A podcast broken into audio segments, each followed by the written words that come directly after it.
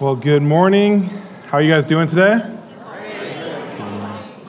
My name is uh, Matthew Colomia. I get to serve here as one of the pastors with uh, primarily our middle school through our young adults here at Living Truth. And man, it is, uh, it's one thing I'm learning more and more the topic of time. I've seen, uh, particularly because I've enjoyed working with youth uh, through small groups, through being a leader, through uh, an intern, through different ways. About a decade, I- I've seen how quickly time passes. And as a kid, as a junior high or a high school student, I didn't think time was going by that fast. I remember as a kid uh, learning, you know, do not let time go. Uh, enjoy being in the moment, enjoy the things that are coming up. And I tell that to each of our senior students as uh, the year is starting off, especially when it hits the fall, our seniors, we tell them, hey, do not let this year go by quick because sure enough, you're going to be out of here that quick. And we encourage them to, to leave a legacy, to, to make a mark, to uh, do what God has done for them and make a community centered on Jesus and have them play their part in that community. But it's one of those things that as I have grown up, I've realized that time goes by quick. I just celebrated four years here at Living Truth, and it's been a joy to serve here. I've just celebrated uh, six months of marriage uh, just a week ago. Yeah, it's, it's crazy. Uh, my wife is five months pregnant, which just is uh, very, yeah, crazy how that works. Um, but it's one of those things that I go, man, time has gone by quick. Last uh, night, we, we've had a long weekend, I'll be honest. Uh, Friday, uh, early afternoon, we had a wedding for my wife's cousin. We had a great time. The family was all there enjoying our time together. But that party was just so much fun, but it was also like, man, I knew I had so much going on the rest of this weekend because last uh, yesterday we had the men's conference here, which was a great time hearing Pastor Jeremy and Pastor John share God's word. We had so many testimonies and just seeing everybody enjoy Chick Fil A and having all the kids out in the courtyard just playing games was such a good time. And like anybody else, uh, I was like, man, there's other things we could get done. And my wife, uh, I love her because she is so gracious to me. Um, we also scheduled, hey, let's paint our, our baby's nursery too. On the same weekend as a wedding and the men's conference and me teaching on Sunday morning. And uh, I, I, quickly realized, man, I am not perfect. Um, I realized when I was younger, my dad would always talk about naps. And maybe some of the fathers in here, you guys have this special gifting that you can fall asleep in either the recliner or the chair, eyes closed, hand on remote. And as a, as a kid, you could be like, you're asleep. And the dad would somehow miraculously wake up and tell, I am not asleep. I've been watching this movie all the time. And you're like, how does this happen? But I quickly realized my dad saying, man, naps are good. And as a kid, I was like, no, no, no. I would fall asleep like trying to climb out the room. And then I would fall asleep, and I loved naps so much. But when I got older, I didn't like naps. Uh, when I was in high school and junior high, I was like, man, naps are the worst thing ever. Like, I want to go do, I want to go do things. And then literally yesterday after the men's conference, I was like, man, the only thing I want is a nap. and yet we were painting the nursery. and it was amazing. Uh, I have amazing, awesome in laws and parents, and uh, even just not uh, parents of in laws, but, but the sisters. Um, Shane, my brother in law, amazing, just came in and we got the room painted really quickly. And I was nervous because there's times where uh, I love attention to detail. And so, like, I'm over there, like, trying to, to, to paint right above the, the molding at the bottom, and I'm trying to be like all nice and clean. And Husto, my, my father in law, is like, Matt, no, no, no. You, you got to paint over those things. Just go quick. And I'm like, no. And I'm like hurting my knees, my back. Everybody knows painting. You're always hurting your body doing that. And then, this is the worst. I, I was telling Pastor John, I haven't told anybody this, so I'll tell you guys. I, I was painting the, the, the bottom, and I'm, I'm getting real close, and I slip a little bit, and my head goes straight onto the wall. And I was so scared because I actually thought I was going to have a blue paint, a blue marking, even with showering and using shampoo and conditioner, this blue spot on the top of my head. And I was so worried to preach. Look down at the text, and all you see is just a blue spot right here. But with time and circumstances, there's things that we always worry about. I worried about a blue head. Um, but I look at my life and I go, man, there's so many things that through time, through circumstances, I, I, have I've kind of complained. And yesterday, even yesterday, I was, my gracious and loving wife kind of just shows me more and more of, man, there's areas in my life where I could be transformed more into the image of God. And I need to understand his love and his grace and mercy more as none of you, like me, complain at times. And man, I wanted that nap, I'll be honest. But then I realized, as quickly as my wife said, Matt, look at all the good things God's given us. I had to take a step back. And it was in that taking a step back that I realized, man, what a gift it is to have my wife. What a gift it is that we're able to rent this house that we're in. What a gift it is that we have a child on the way. What a gift it is that we're able to have a nursery and to even have paint to paint that nursery. What a gift it is to have a job that I love. I, I told uh, first, uh, first service, I was like, man, I don't get it. I get paid to read God's word and hang out with students and point them to Jesus. You pay me to have fun in life. Now, I'm not saying, please, I, I, I want to continually do my job, but man, what a joy that is. What a gift it is. What is a gift that I get to come here on Sunday and hear this congregation lift their voices to praise our Lord and Savior. What a gift it is that I even have breath in my lungs to do that. Now, there's times where I look and I go, man, the, the, the situations, man, I, I bought paint and primer like two different times, and they were like, we're going to have to paint this room four times. And I was like, man, that, that's a lot of money. And then I realized you could actually buy paint that has primer mixed into it, that you only have to paint a wall once. Thank you, Jesus, how good you are. But it's one of those things where I had to drive back to Home Depot, buy the more expensive paint to do that. And I could grumble on those circumstances. Now, there are circumstances in my life where I could look at that one and go, man, that was a minor one. There's circumstances in my life where I go, man, those were major. Circumstances with even grandparents' health where you go, man, what are we going to do? Circumstances with my own father's life. What are we going to do? What hospital are we going to? Is he going to make it? What are, what are we needing to do? What decisions do we need to make? Talk about gifts. I have been graciously gifted people around my life throughout my life that treasure Jesus. And that gift of other believers. When my eyes, I'll be honest, have not always been focused on the Lord, and I put my eyes on circumstances, eyes on situations that I go, what is going on? Those friends, those brothers and sisters in Christ, helped me put my eyes back on the Lord. And we're going to see in the text that when the people of God have to deal with major circumstances in their life, they need to unite in trusting in the one who has been ever present with them.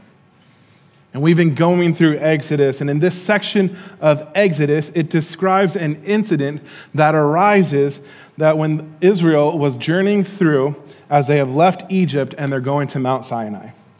And there's a challenge in this part of the journey that, that they're getting into a hostile environment that lacks accessible supplies. And we actually see again that the Israelites' dependence on God is being tested. And in these challenging situations, the people need to lean on God and know that He is always with them and that they can trust in them and put their faith in Him. And through these incidences, God continually trained them, the Israelites, to prepare them for their future settlement in Canaan. Let's pray before we get into the text. Heavenly Father, Lord, we thank you.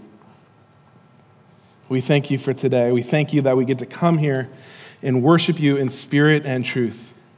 And Lord, we rejoice as we look back at what marvelous miracles and how faithful you are, knowing the promises that lie in front of us. Lord, we look forward to those, but we are thankful for you, the one that we know always keeps his promises, the one that is the provider, the one that loves us deeply, that cares for us, even knowing our faults and failures, yet you love us even more. So, Lord, as we look at your text, let us never look more to our circumstances than actually looking to you.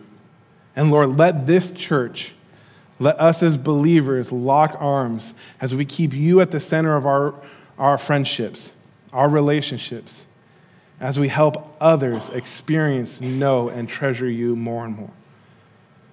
So, Lord, we give you all honor and praise and glory. And it's to you all glory deserves. In your name we pray. Amen.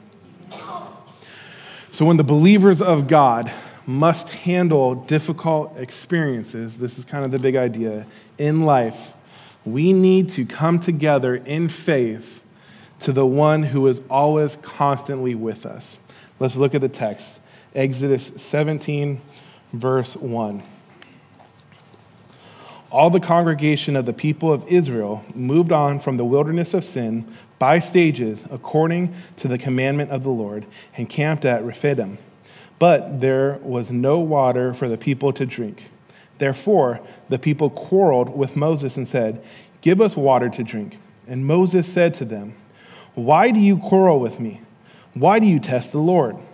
But the people thirsted there for water, and the people grumbled against Moses and said, why do you bring us up out of Egypt to kill us and our children and our livestock with thirst? So Moses cried to the Lord, What shall I do with this people? They are almost ready to stone me. And the Lord said, Pass on before the people, taking with you some of the elders of Israel, and taking in your hand the staff with which the, you struck the Nile, and go. Behold, I will stand before you there on the rock of Horeb, and you shall strike the rock, and water shall come of it, and the people will drink. And Moses did so, and in the sight of the elders of Israel. And verse 7 says, And he called the name of the place Massah and Meribah, because of the quarreling of the people of Israel, and because they tested the Lord by saying, So or is the Lord among us or not. Now, as believers, we need to continually put our trust in the one who is always present, whether our circumstances are light or heavy. And as we read in verse, in verse 1, it says, All the congregation of the people of Israel moved on from the wilderness of sin by stages, according to the commandment of the Lord, and camped at Rahab, or Rephid, but there was no water for the people to drink. Now, this region lies between the desert of Sin and the desert of Sinai. And the name would appear to uh, designate a wide area rather than a particular location. And this actually explains why Moses gives a specific name to where the water appears. This actually causes me to think back to the situation at Rephidim, would cause uh, us to look back again to chapter 15, verse 23, at the events of Marah, where it says, As they could not drink the water of Marah because it was bitter. Now we have to think, again, they were in the wilderness and did not have water. Now, this was with a purpose, and this was for their sanctification, what I call ongoing spiritual transformation, being perfected more into the image of God. And God had led them out of a place of provision and into a place where they had nothing to drink. When uh, I, I moved out to Corona, I realized this place gets really hot. Um, even now, we're in uh, like September and it's like 90 degrees still. And I like, do we have seasons here? I still ask that question.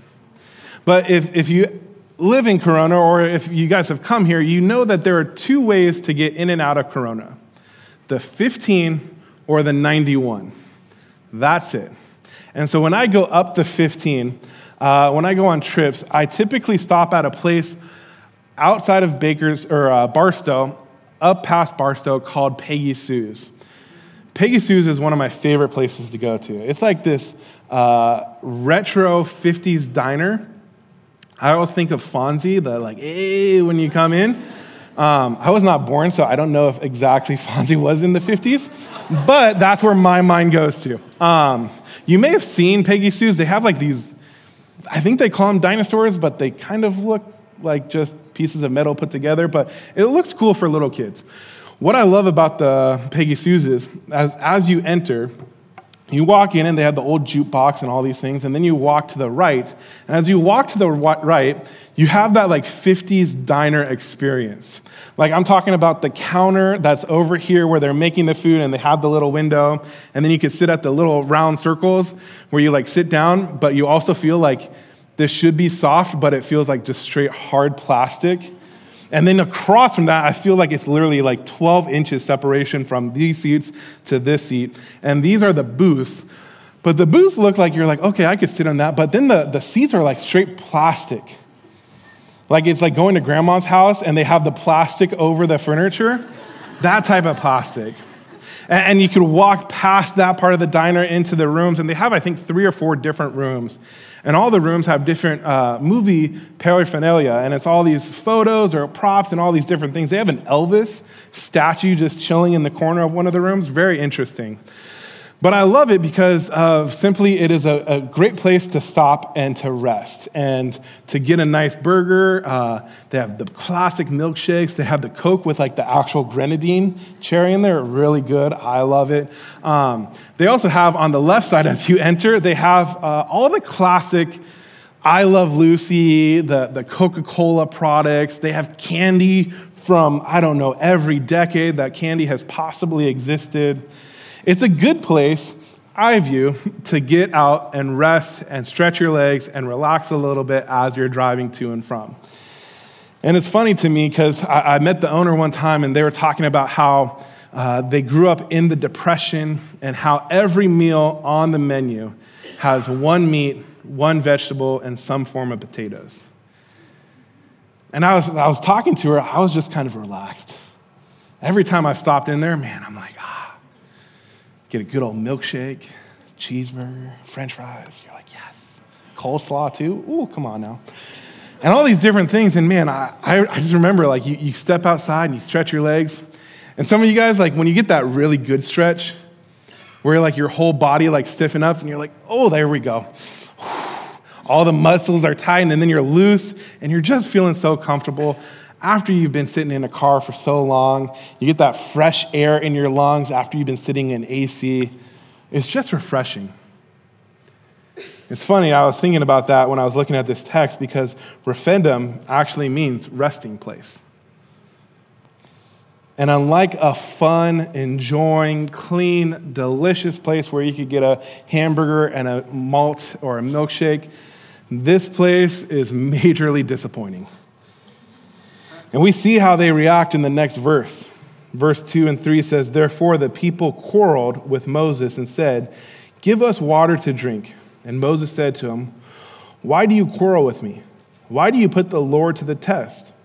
But the people thirsted there for water, and the people grumbled against Moses and said, Why do you bring us up out of Egypt to kill us and our children and our livestock with thirst? See, in this situation, Israel knew what they should have done.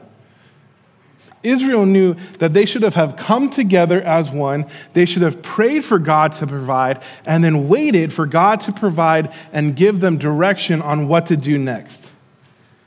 Yet, in their human nature, they did what none of us would have done, and they started complaining. They started crying out. It is hot. It is dry. There is no water. This feels like Corona. There is not the type of day that I simply, as a big boy, would enjoy being out in the desert. They must have been afraid of dehydration. And we could see that in their response.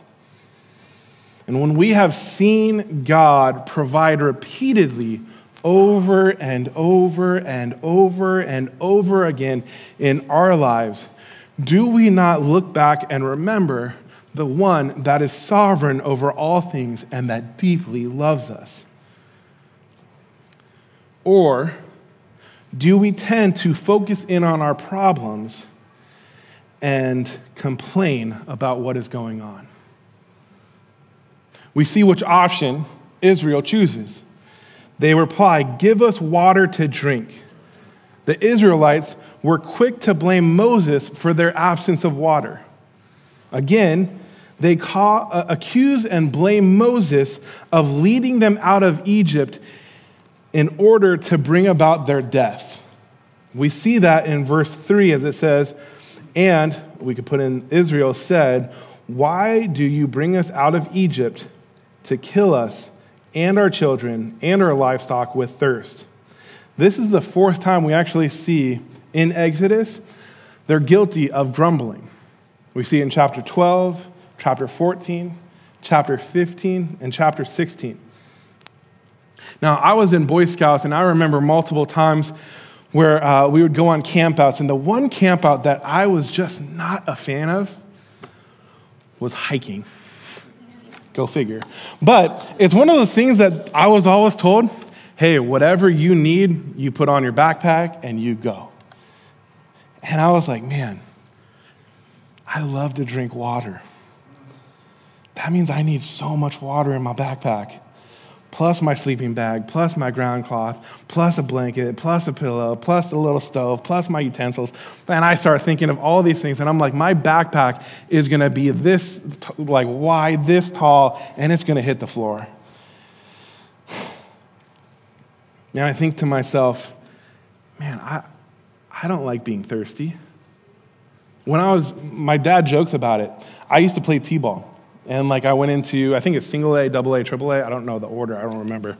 But there was one time I was playing catcher. Now I told my dad, man, I'm good. I don't need any, I got my water. I drank my water already today.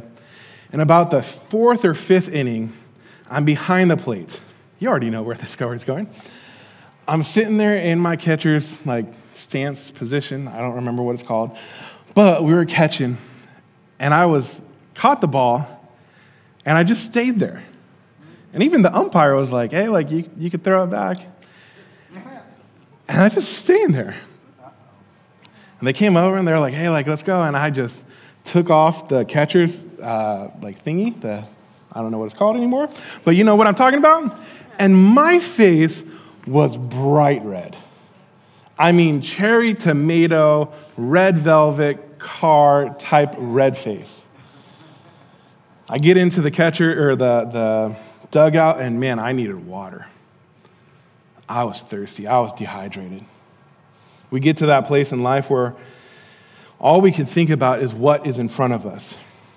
And we see the results of that type of attitude and that type of thinking with the Israelites as the text says the people quarreled with Moses. Now, the word quarreled in Hebrew means rib, which means to, to chide or to speak out in displease. It's in this verse that we're seeing that they're actually, used to uh, accuse Moses of trying to kill them. And this suggests that Moses or Israel thought Moses had actually intentionally sought to harm them, and so they must have him cause to bear all the responsibility of what they're going into. And we see in verse 4 that Moses obviously thought that his life was in danger because of how they were treating him and talking to him. And I think it causes me to think, man, the hostility that was going on in this situation had to be high. But yet, when we look at verse 2, it says, And Moses said to him, Why do you quarrel with me? Why do you put the Lord to the test? See, Moses knew that even though the Israelites were coming after him, he knew that they were upset with God. As revealed earlier in chapter 16, verse 4, God has brought the Israelites into the desert to test their obedience to Him. And while it is appropriate for God to test Israel's obedience, it is clearly inappropriate for them to test God's faithfulness. By testing the Lord, the Israelites not only imply that He is less than perfect, but they also set themselves as judges who are in a way superior to God. And only God, as the true superior judge over all people, over all things, can truly test us. Because of that, Israel was not only rejecting Moses as God's appointed authority figure, but they were rebelling against the one that put Moses in that position. And see, our rebellion shows that we are not satisfied with God and that we are disappointed in Him. It wasn't Moses that they were mad at, but God, who in His sovereign power rules over all things. If not to, to see our troubles and to know our troubles, it's not wrong to see those things, to see them, to know them. But what are we doing with our troubles? We're called to go to God with them in prayer. The Bible actually encourages us to be honest with Him in our troubles, to be honest with Him in our difficulties, to be honest with Him in our doubts. And guess what? He can handle those. He doesn't think, man, that He can't handle them. And also, don't think that He doesn't want to hear them. But in doing so, we need to trust in His perfect will and trust in His word. But how do we react, though, when the storms of life come? How do we react when we're in the desert and we're not without water? What do we do when things don't go our way? Whatever the reason for our displeasure, it really shows that we are not satisfied with what God has given us.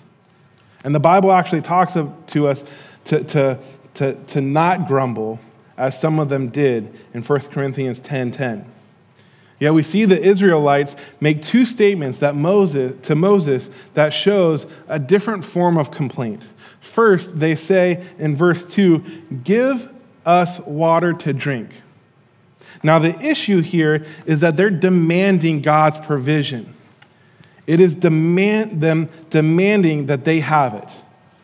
They're not asking, they're not waiting.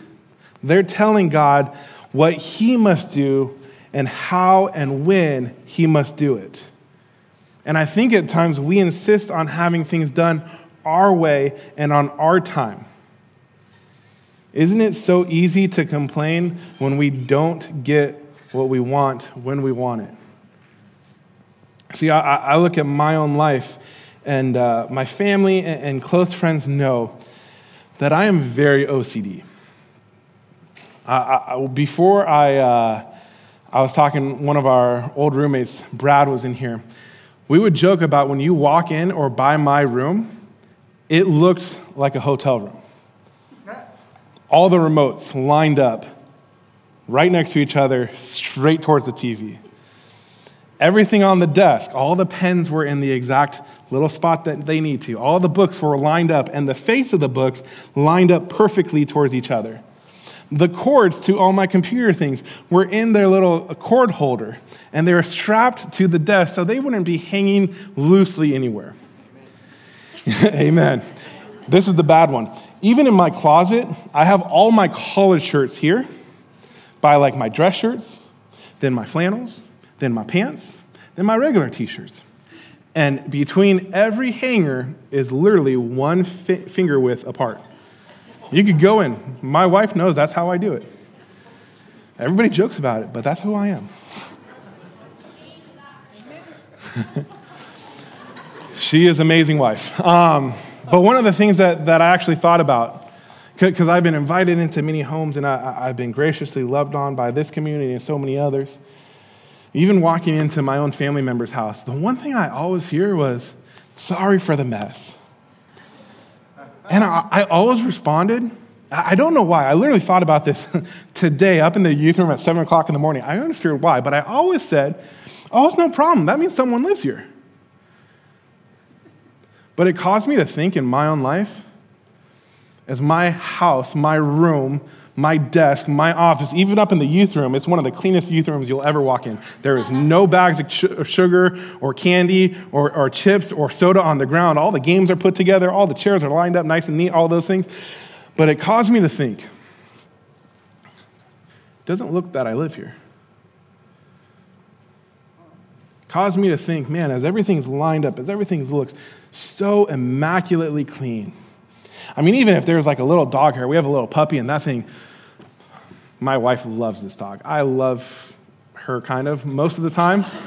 Um, man, she's like in the terrible two time right now. It's, oh, it's crazy. But she is a blessing, she is a gift. Uh, but even like sweeping up dog hair, I feel like I'm doing that all the time. But man, when I walk into the house and I hear, man, sorry for the mess, I always think now, it's okay, people live here. Causes me to think, man, how many things do I need to have my way, done the way I like it, done in the time frame that I like it, and I have to say, it doesn't need to be that way. And we see, as God has provided over and over again, I go, man, how amazing is it that I have a room to sleep in? That I have a wife that loves me in my OCD craziness? That I don't need to have everything lined up specifically because how great is it a gift that I have even things to line up? And if one thing is off, one remote is slightly to the right, Am I going to have that circumstance change my outlook on the day? Change my outlook on even, man, how I'm viewing God in that moment? That going to change my whole afternoon? Or am I going to remember that God has provided? I mean, Israel, not too long before this, turned the bitter water. They had God see that the bitter water turned sweet. Manna come down from heaven. I look and I go, how quickly we are to forget the ways that God has provided for us in the past. And we see in verse 3, it says, Why do you bring us out of, of Egypt to kill us and our children and our livestock with thirst? Once again, how quickly are we to forget how God has protected us too? Think about it. How quickly do we forget or even deny that God is protecting his children? I think sometimes we tend to think the worst. They had thought that God had abandoned them, and that to the extent even that they were going to die, crying out, God, where are you? And we can easily choose to grumble and complain in what God is doing in our lives and say that it is not good to us or even harmful to us, or we can remember his authority and we can remember that he is sovereign over all things and we can remember that we are his children, that he protects and loves us. Did Israel forget their deliverance from Pharaoh and from the Red Sea? Did they forget that God had shown his protection and his presence to them by the pillar of cloud by day and fire by night? Did they forget about the provision of what had come down from heaven? I was thinking, how many times was God having to prove his protection and presence to them? But then, even to myself, how many times does God have to prove his protection and presence to me? When we are in need, we forget what God has done for us. And I think at times, we may look at our circumstances and judge God based on our circumstances instead of looking at God and evaluating our experiences from His point of view. I mentioned earlier that I, uh, I've been in youth ministry for a while now. I was a small group leader, I, I was an intern, I was a director, and, and now I oversee our youth as a pastor.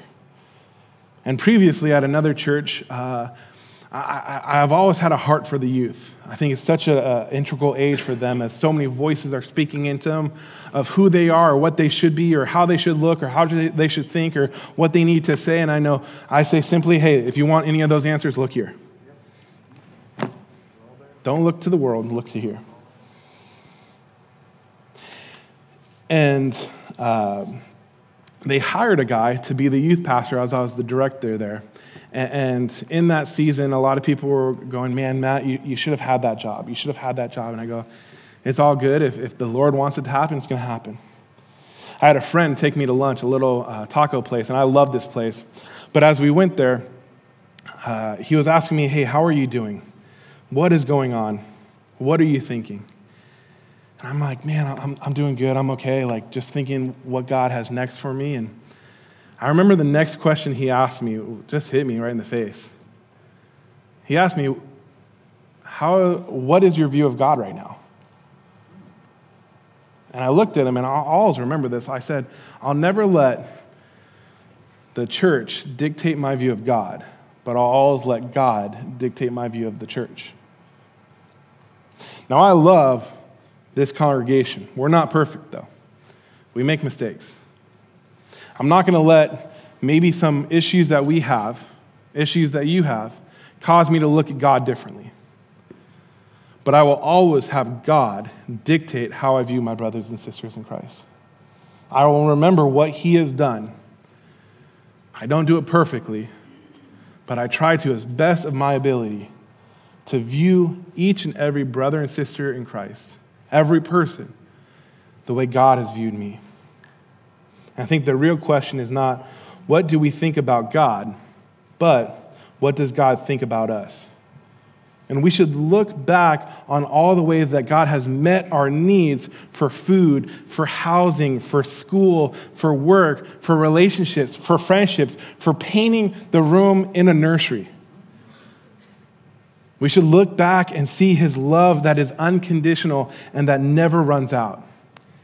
And if we choose to focus on Him and remember who He is and remember what He has done, I think we will be able to trust more in Him without having to grumble and complain more and more. But we actually see the effects of that grumbling and complaining to Moses in verse 4 when it says, So Moses cried to the Lord, What shall I do with this, with this people? They are almost ready to stone me. See, we see the frustration by the Israelites causes Moses to look to God for help, as he did previously at Marah, when it says in verse, uh, chapter 15, verse 23, Marah, they could not drink the water of Marah because it was bitter. And just like when Israel said in Exodus 16:3, Would that we have died by the hand of the Lord in the land of Egypt, when he sat by the meat post and ate bread to the full. For you have brought us out into this wilderness to kill this whole assembly with hunger. See, we got to remember that God was testing them. Now at Meribah, God again was wanting to see if they would trust him to provide living water. And this is part of their ongoing spiritual transformation. It is part of their sanctification journey. This is part of them trusting in the sovereign, all powerful, all loving, all present, all caring, all giving, all gracious and merciful and holy God that we serve. But they were tired of being tested.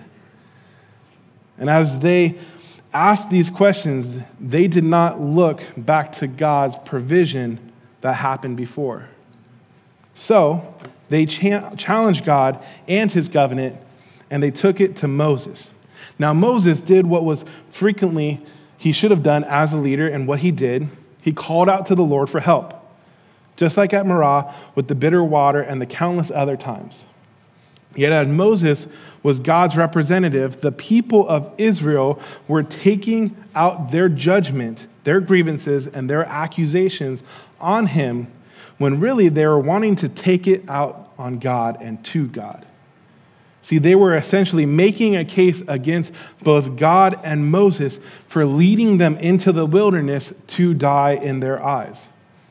One Old Testament scholar, Gerhard von Rad, concluded that the names of Massah and Meribah imply the legal cases were investigated, decided by trial there. They were judging God and in what they could do. Judge Moses for leading them into the wilderness to die. And if they were going to die, Moses was going to be the first to go. I think that's why Moses goes on to say, they were almost ready to stone me. Stoning was the, the coven, uh, conventional way to carry out the death penalty. So, in Moses' fear, he calls out to the Lord. And this shows the attitude of the people. They wanted to go, hold God responsible. They were not happy with the way things were going in their life, and instead of trusting Him, knowing His plans were good and gracious, they wanted to judge Him for how they thought their life was going wrong.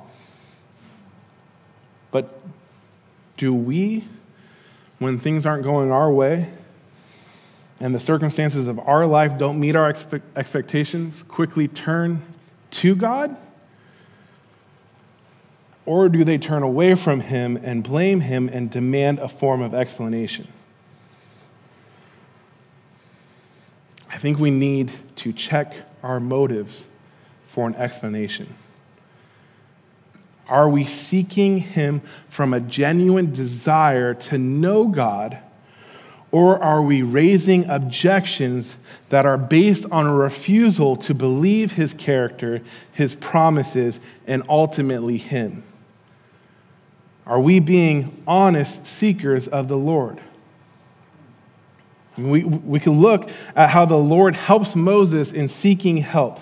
In verse 5 and 6, it says, And the Lord said to Moses, Pass on before the people taking with you some of the elders of Israel, and take in your hand the staff with which the, you struck the Nile, and go.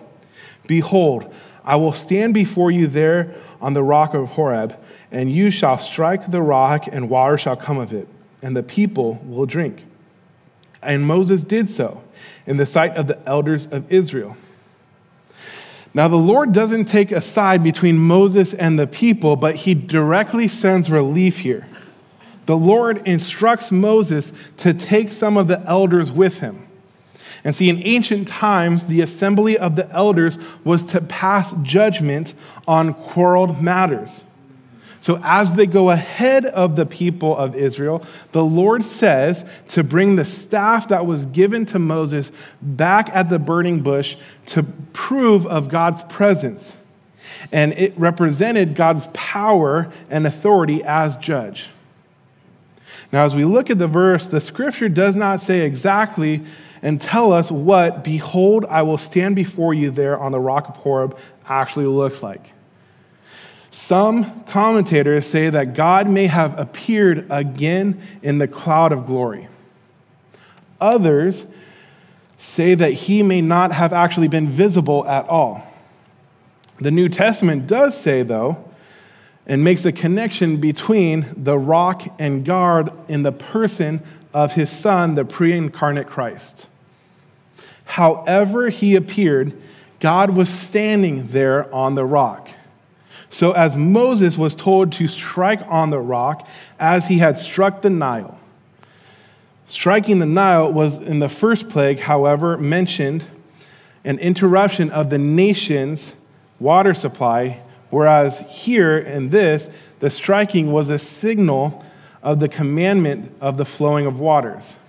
And as we look, we see that it is God's presence in verse 6 that is actually the prerequisite for receiving the gift of water. Moses must strike the rock, but it is the Lord's interventions is that what makes the miracle work.